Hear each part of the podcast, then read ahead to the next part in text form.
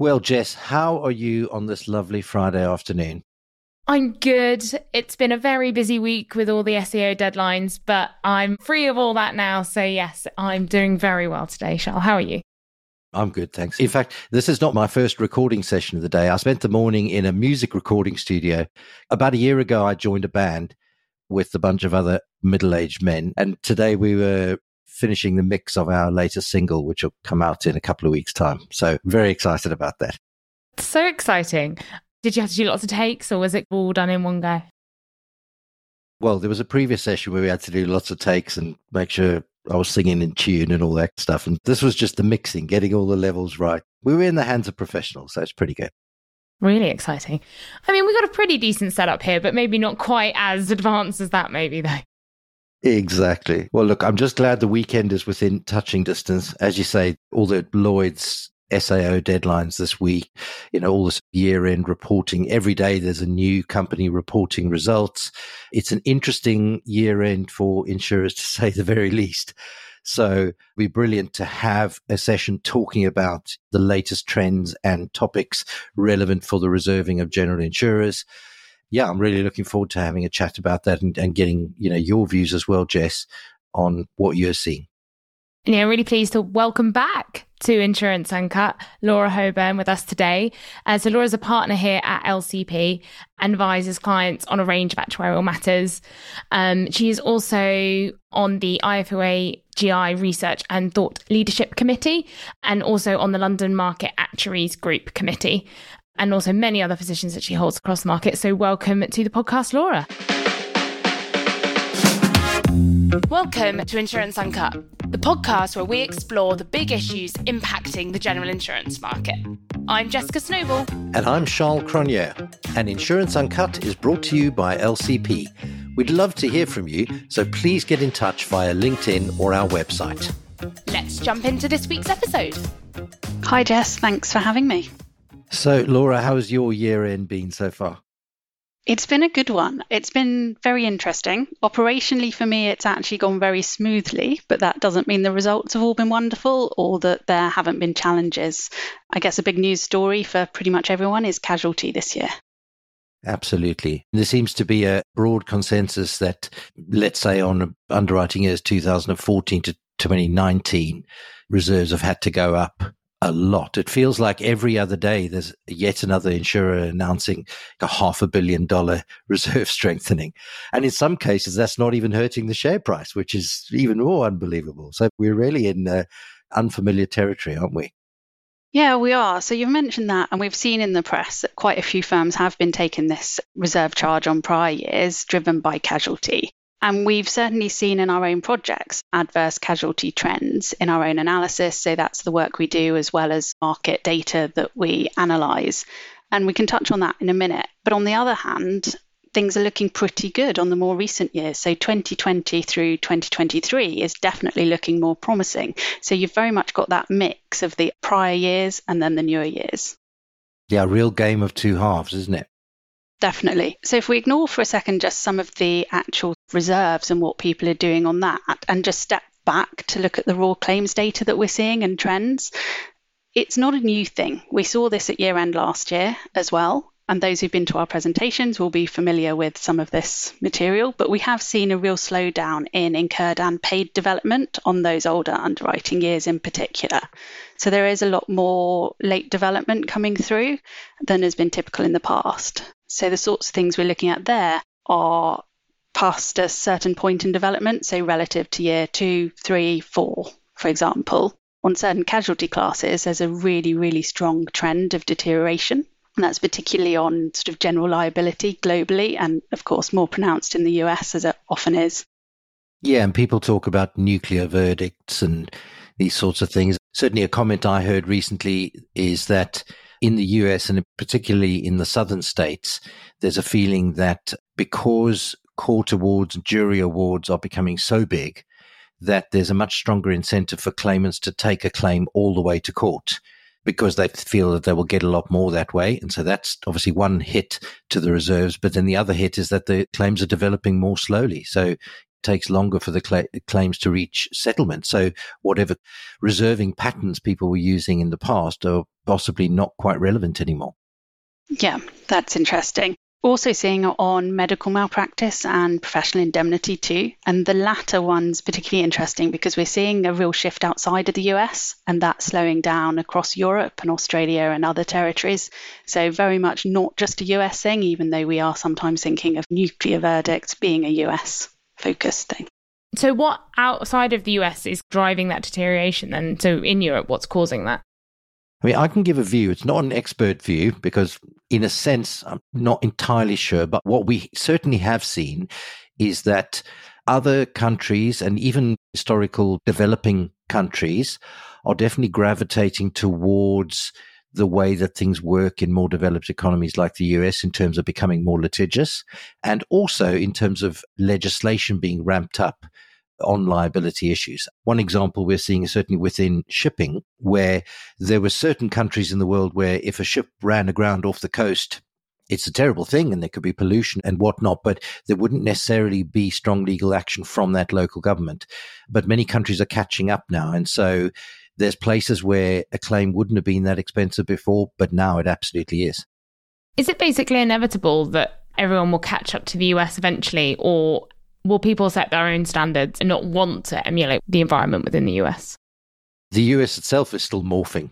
In certain countries in the past where it claims litigation has maybe got out of control from a financial point of view, there have been tort reforms to tighten things up and balance the playing field a bit more in the favor of defendants. But I think with the prevalence of very populist politics across much of the world. There's a huge number of countries having elections this year. Populist politics is having a real heyday. I can't see that tort reform being something that a politician will feel is going to help them get elected. Perhaps moving on from this slightly and just thinking about this question of the game of two halves, where we've got clearly the massive need for reserve strengthening on back years, but then the feeling that the last few years have been very profitable. I guess the question in my mind is are they really profitable? Will they ultimately prove to be profitable? What are the reasons why they might, and what are the reasons why they might not? I guess if we start off with 2020, as that's one of the first of the good years, so to speak. So, just prior to COVID, there was a lot of remediation on casualty, particularly the FinPro classes and also some of the general liability classes. Rates were starting to harden, terms and conditions were improving. So, there was a lot of active decisions taken to try to improve the market. Then we had COVID, and many of these classes really benefited from the lack of activity. So, less stuff going on, less chance for things to go wrong, and fewer claims. So, 2020 was looking really good on many of these classes, but at least in part, this was due to COVID. We then move on to 21 to 23, and it's still looking good. But then it's a matter of how much of that is remediation, genuine improvement that we will see continuing to improve, or is there something still to come with behaviours having changed post COVID? Lots of geopolitical risk around the world, economies struggling. And for example, Jess, I know you're doing a lot of work at the moment around climate litigation, but is this something that's going to come and really bite the insurers on some of these years? Yeah, I think that's really interesting that delayed effect from COVID in terms of the activity that might have happened within these last few years. Is it actually just going to come a little bit later than we might normally have expected because people have been preoccupied with other things almost? Yeah, certainly one book I looked at recently, employers' liability claims. We've seen a recent tick up in claim frequency, which kind of goes against the previous trend. And there's a real debate as to whether that is genuine bad news or whether it's just claims that were delayed during the COVID period and are now coming out in the wash. Impossible to say at the moment, but that's clearly something you've got to keep a close eye on. Just coming back to your point on the kind of climate litigation stuff, that's definitely a worry, I think, for many insurers out there that that could be something that stings them. We're very early days. A lot of the litigation so far has been brought against governments and governmental bodies, but I think we're going to start seeing it filter through down into companies Laura, I just wanted to pick up on that underwriting remediation point because we know that that's very true within the Lloyd's market. That Lloyd's syndicates were leaned on pretty heavily by Lloyd's to clean up the poorer performing parts of their books over the last few years. I'm just wondering where do those risks go? The risks that are no longer being written by the Lloyd syndicates? And are they just being written by people outside the Lloyd's market? And are they still making it through to the global reinsurance markets? And is that why we're seeing some big global reinsurers having to put through such big reserve deteriorations? I think some of them will be going elsewhere if it is purely a, a, risk is disappearing. But other things, when it comes to things such as terms and conditions changes or on the property side, actually just enhancing, making sure that you're pushing through the appropriate valuations each year. So I think it's a mixture. Some is just better underwriting discipline, maintaining those terms and conditions, possibly firms needing to retain a little more, but some of them will be going elsewhere. A key factor of this deterioration is the social inflation element of this. Do you think the market is properly capturing, quantifying, and allowing for that when doing reserving? I think the market is trying to properly quantify it and allow for it when doing reserving, but it is such a big unknown. It's also not a nice, neat index that you can use. You do typically see with social inflation, it is very lumpy. We've been here before. There have been other periods where we've had very high social inflation. But it is a matter of, okay, 10 million sounds like a really good number. It's not going to go to 10.2 and then 10.4. It's going to go from 10 and then maybe 12. So it is lumpy year by year. I think the data is pretty scarce and a lot of the data that we collect probably isn't good enough in the first place. And even if we do collect data that in theory could be good, it's still probably a bit too scarce and lumpy to actually really measure social inflation. So I think people are thinking about it very carefully and trying to do the right thing. We've definitely seen increased inflation loads last year in the Lloyd's market. There was a big chunk of inflation put in. This year, we haven't seen a lot of reduction of that on the social inflation side. So I'd say they're definitely trying to do something but I don't think it's quite there and I don't think it's perfect at the moment. There is more consideration than there once was on inflation about it being about claims inflation and not a pure economic measure or index led inflation measure and connecting events in people's minds. So, geopolitical risk can lead to supply chain issues, which might increase our claims. So, there is more awareness, there is more being done, but it's definitely not perfect. Just picking up that inflation point, I suppose in my mind, the list of potential concerns about things that might drive continued high inflation just seems to be getting longer.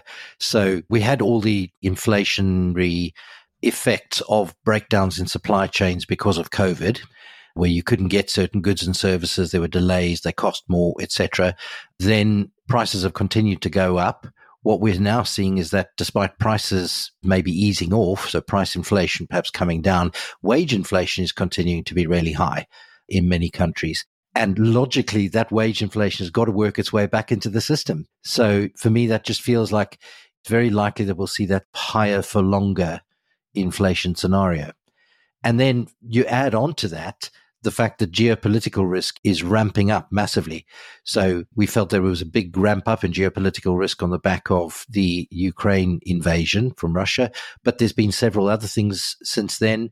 I'm starting to hear anecdotal stories about businesses who are being badly affected by the attacks in the Red Sea, which are forcing shipping to go to take alternative routes you know, a friend of mine works for a publishing company. They're about to do a big book launch, and the launch is basically being ruined by the fact that they can't get the books because the shippers had to take the long way around. And I'm sure there are loads of examples like that. I guess slightly on the I don't know, we'll see. Obviously, today it was announced that the UK is heading into a recession, quite likely. That's what the data so far is suggesting. What kind of impact is that going to then potentially have coming up over the next year? Is that going to reverse any of these trends or make it worse? I suppose there's reduced economic activity. It's bad for business, means there's less business going on. That can also mean that the smoothness of global trade gets disrupted. So that could be bad for prices. But on the other hand, lower activity, especially for liability classes of insurers, might mean fewer opportunities for claims. So potentially lower claim frequency. We know that even post COVID, we've seen continued low claim frequency in general liability. I guess one of the theories there is that even post COVID, there's so many human interactions that now happen online rather than in person. So there's definitely a continued drop in the frequency there. The question though is the claims that have dropped out of the system, that, that drop in frequency, what kind of claims were those? Were those rock solid claims that would have resulted in settlements, or were they the perhaps the slightly more iffy claims? And if they were these less high quality claims, then they might have been the ones that were driving the peak and release pattern in incurred development. And what that means is that you've got good news from lower frequency, but you might also have a slower development pattern. And if you don't catch that, you could still get your reserves wrong. In addition, the economic uncertainty, it's been around for a while, so we may not have officially been in a recession or anything else, but I think now for at least a couple of years, pricing actuaries, reserving actuaries, and others within the business have actually been considering what happens if there's a recession and whether it's an official recession or not. There's definitely been that awareness around what could happen or what they should be doing. So I don't think it's quite as simple as everything was fine. And then actually, if there's a recession, what's going to happen? So, particularly around the financial line side, we do see some people have loaded already just in case there is one. And I suppose we've yet to see the full impact of higher interest rates, let's say, on fixed rate mortgages coming up for renewal and what the social impact will be in the UK and other countries when suddenly a lot of people have to find a lot more money to pay their mortgage. What's that going to do in terms of potential defaults, but also just general pressures on the social environment? Yeah, there'll definitely be more social unrest and general anti business mentality, possibly. Yeah, I know from our regular CRO roundtables, I think the risk of civil unrest is definitely a lot higher on people's radar now than it was even, say, a year ago. What are the sorts of other things that firms should be watching out for for 2024? You can decide if it's interesting. But one thing I've noticed just reading the Insurance Insider the last couple of weeks, there's a lot of senior war and terrorism underwriters who are moving from one firm to another, which suggests that the firms they're moving to have got a strategy to grow in that area. And obviously, with heightened geopolitical risk, should come a harder market, more profitable opportunities to write business, but obviously also the possibility of some big losses. So I think there could be big winners and losers depending on how that goes. On the more operational side as well, I think if they're not already, businesses really should be looking to be more joined up. So the claims, the underwriting, the risk, the reserving, the pricing, talk to each other. Everyone has different perspectives and start to actually feed that through. And that's where you do get the really interesting discussions on what's happening with inflation, what could happen with geopolitical risk or a recession, or those other topics that we've talked about today already. I think just involving different people from around the business is definitely something people should be doing if they're not already. I think we've talked quite a bit about doom and gloom as well, but there are lots of opportunities. Yeah, I think that's true.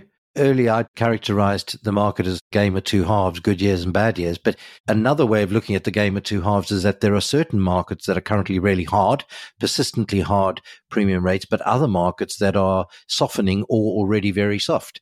Properties doing quite well in terms of rate adequacy, but something like D&O is just crazy how low the rates are and supply and demand, I guess, is at work. And there's been concerns expressed by Lloyds and others about how the market can go on writing business at the current rates. One of the big uncertainties for many firms this year end has been Ukraine and how to allow for that. We've seen a range of different approaches taken across the market. What are kind of your thoughts on that? There's a lot of uncertainty in this risk still different firms are taking different approaches to it. There's so many things that are still unknown of exactly where is it going to fall? Is it an all risks? Is it a war? How are the reinsurers then going to respond? I think there's a long way still to go with this risk. It is a big one. It is very uncertain. And I think it's a watch this space.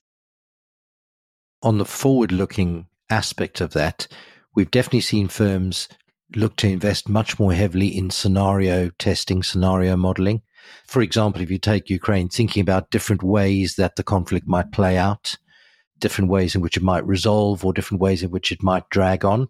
And I think that's the sort of stuff you can't measure that using a stochastic capital model. It's simply not going to give you any insight. But you need to have a good sense of the three or four or five possible ways in which that story might play out. And of course, it's not just Ukraine. It's China, Taiwan, it's the Middle East. It's all the different conflicts that are related in some way to Iran. It's North and South Korea. Certainly big firms that have a global reach with their underwriting are looking at a much larger library of scenario tests and regularly dusting them off. Something else I wanted to ask you about, Laura, was you've run a few spot surveys and market benchmarking reviews over the last few months to help with year end. Quite a lot of our clients love a benchmark of some form. What were the key highlights that stood out from you? The most recent one we ran was the year end spot survey. So, this was once people actually had their results, and it covered two areas. One was inflation, and one was reserve margin. So, what firms are booking relative to their signing actuary or their independent actuary's view of the best estimate. And it was that latter one that really stood out to me because there was a shift from last year. And on the whole, people were actually, they had larger margins this year relative to their signing actuary than they had last year, which, given all the news stories around deterioration over the year, was something that I found pretty interesting. And it is suggesting that people are possibly just making sure that they really do have those very strong, robust estimates in the back years where they have been making the reserve charges and making sure that if they think there might be bad news to come, they are booking it now and making sure they're not drip feeding possibly through the years. It's almost like in a conversation I had recently with a reserving actuary, they characterize it almost like a game of chicken. It's at the moment, lots of insurers are balancing the books by making really good profits, they hope, on recent years, and that's helping to pay for the back year deteriorations. And overall, it's still a good news story. But as soon as the profit tap gets turned off, if the back year problem hasn't been fully solved and people have been acknowledging that maybe that the strengthening this year isn't enough, then you could start to see some insurers be in a much more difficult position. And do you get a sense that there's always a bit of internal conflict or resistance maybe when the actuary comes and says, you know, things are getting worse, we need to up things here, that that can have a lot of internal politics for, for actuaries. Do you get a sense that actually there have been some tough conversations? What's undoubtedly true is that reserving is a lot more scientific and robust and has stronger governance around it now than 10 or 15 years ago. So the old stereotype of management trying to twist the actuary's arm, I think has got to be a lot less true than it ever was. But nonetheless, if you are talking about half a billion deteriorations, nobody likes that. And I'm sure those still are very difficult conversations. Now, one of the things that I think is really cool about your annual survey, Laura, is that it doesn't just look at reserving, but it looks at the interplay between reserving and business planning. And to me, that's important to put those two together because ideally reserving is something that feeds, like you said, with through having good feedback loops, reserving feeds better business planning. So what are you seeing in the business planning numbers that people are submitting for your survey? And is it as expected? Are you seeing things that don't necessarily totally make sense? The really interesting thing with the business planning numbers that we see is actually they don't seem to vary that much year by year. So even though we've had very different rating environments over the last five or six years, we've had everything going on with inflation. And we've also had discussed it today, but some of those older years where the casualty lines and the FinPro lines are very, very poor, actually the business plan has varied by very little if you go back sort of 17, 18, all the way through to now, it's moving by a few points, but it isn't necessarily following exactly what the rates and the inflation would suggest it should be doing. And why do you think that is? It's a combination of things. One is actually how good are we at doing risk adjusted rate changes? What does it include? Does it allow for everything? And is it a mechanical calculation? Can you really just put a rate on and then an inflation on and then see what comes out? There's also the loss ratio starts to go particularly low. Do we believe it? Do the regulators believe it? And actually, is there a certain number that we're all comfortable with? You don't want the plan to go too high because then can you even write the business? You don't want it to go too low because you have to get it approved. You also have to hit it. So if you're trying to hit that and your bonus is dependent on it, you don't want it too low. Is the whole planned loss ratio kind of concept then almost a bit flawed and we're just in this cyclical circle of never actually knowing or getting a good answer. We've both had various conversations with board members over this year end. What have been key areas that they're focusing on and challenging on, or what are they not talking about enough? We do find from our non executive director roundtables that NEDs these days are very good at asking the questions that perhaps the executives are too busy to focus on. So it's very often the NEDs who are saying, yeah, are we moving forward sufficiently on climate change? What are we doing about social issues, both in terms of the running of the firm and in terms of underwriting strategy and the firm's identity and purpose? I have to say, the role of the NED has become extremely important and also they are listened to and taken a lot more seriously than before. So I feel like there's a real role there to ask the questions that those who are working the firm day by day just haven't quite got time to deal with. I think there's continued to be quite a lot of focus on inflation, particularly social inflation this year. There's been lots of talk on casualty, and also the NEDs are very interested in what they're not doing that they should be doing and that could improve their business. Well, Laura and Nutshell, thank you for a great conversation today. It's been great to get your thoughts and reflections. Definitely, from my perspective, at least, not one of the worst year ends. Been a lot more smoother than it has done in previous years. So good to have one more year done. Laura, as we know, we always like to end on some fun questions. So first, we'd like to know what is your favourite flavour ice cream? Oh, that's a tricky one. It has to be strawberry. Just a plain strawberry or like a strawberry whip or ripple or cheesecake? Pretty plain, I'm afraid. Strawberries and cream. Very creamy ice cream, but with strawberries. And would it be real strawberries or would it be the classic fake strawberry flavour? No, real strawberries. Very important point. I felt I did have to clarify. I mean, personally, I love the fake one. People differ on these important subjects. Second question is What is your favourite place to holiday in the UK? So I go to Norfolk a lot around Wells sea. So it's going to have to be that. We can bundle up child, dog in the car and just get there in a couple of hours. And it's great, particularly out of season. So it gets very busy in the summer, but if you go in the winter when it's cold and wet, I actually love it then. Yeah, that's lovely. Fantastic. And lastly, what is a great piece of career advice you have been given? Best piece of advice was just to grab every opportunity you can don't be afraid. Just take those opportunities and see where they take you. Simple and brilliant. Yeah, fantastic. Great way to end. Thanks so much, Laura, for spending time with us today and for talking about some really important subjects. Really nice to have you on the podcast again. Thanks very much. That's all we have time for this week on Insurance Uncut. Please join us in two weeks' time for another episode. This podcast was brought to you by LCP. We would like to thank Nikki Freegard, Deepika Misra, April Harrison, and the podcast consultants for helping to produce this episode.